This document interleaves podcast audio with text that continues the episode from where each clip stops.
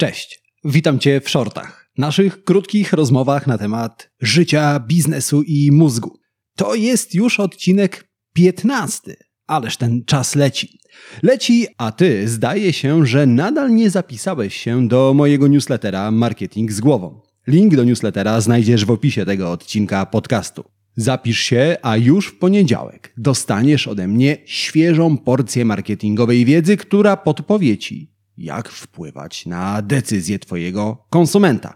Czyli po prostu podpowie Ci, jak lepiej sprzedawać. A my dziś porozmawiamy o pamięci i jak dużo informacji umieszczać w naszych reklamach, żeby konsumenci lepiej je zapamiętali. Czy widziałeś serial Gambit Królowej? Serial opowiada historię Beth Harmon. Beth jest szachowym geniuszem. W pewnej scenie rozgrywa jednocześnie 12 szachowych partii. Wygrywa wszystkie.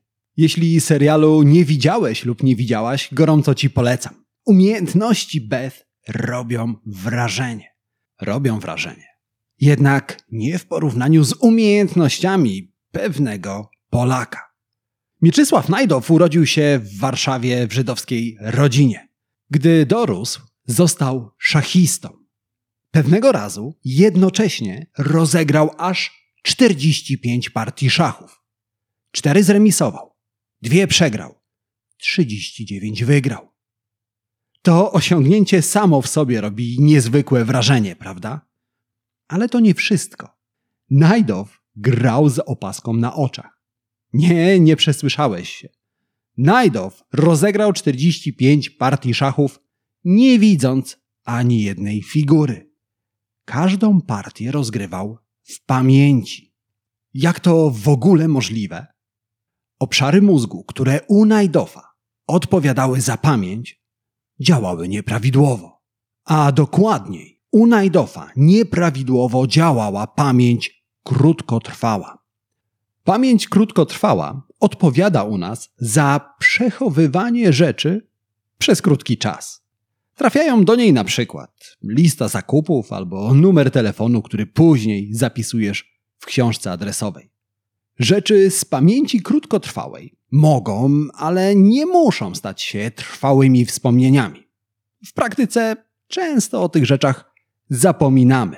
Co jednak najważniejsze, Ty, ja i większość osób w swojej pamięci krótkotrwałej możemy zapamiętać jednocześnie maksymalnie 7 elementów. To właśnie z tego powodu stare numery telefonów stacjonarnych składały się z 6 cyfr. Z tego samego powodu między innymi mamy 7 cudów świata, a królewna Śnieżka prowadzała się z 7 krasnoludkami. W każdym razie, na ogół jesteśmy w stanie w naszej pamięci krótkotrwałej jednocześnie trzymać 7 elementów. Te ograniczenia jednak nie dotyczyły polskiego szachisty. Najdorf z łatwością zapamiętywał układy wszystkich 45 szachownic i w pamięci rozgrywał każdą partię. No dobrze, ale co to w ogóle oznacza dla Ciebie, Twojego marketingu i Twoich reklam? Cóż, zakładam, że wśród Twoich klientów jest niewielu szachowych geniuszy takich jak Najdorf. Więc jeśli chcesz, aby ludzie zapamiętali Twoje reklamy, Twoje komunikaty marketingowe, celuj w maksymalnie 3 najważniejsze informacje. Dlaczego 3, a nie 7? Ponieważ nigdy nie wiesz, co ludzie już przechowują w swojej pamięci krótkotrwałej. Być może trafili na Twoją reklamę w drodze na zakupy i w swojej pamięci krótkotrwałej mają listę produktów, które muszą kupić na kolację.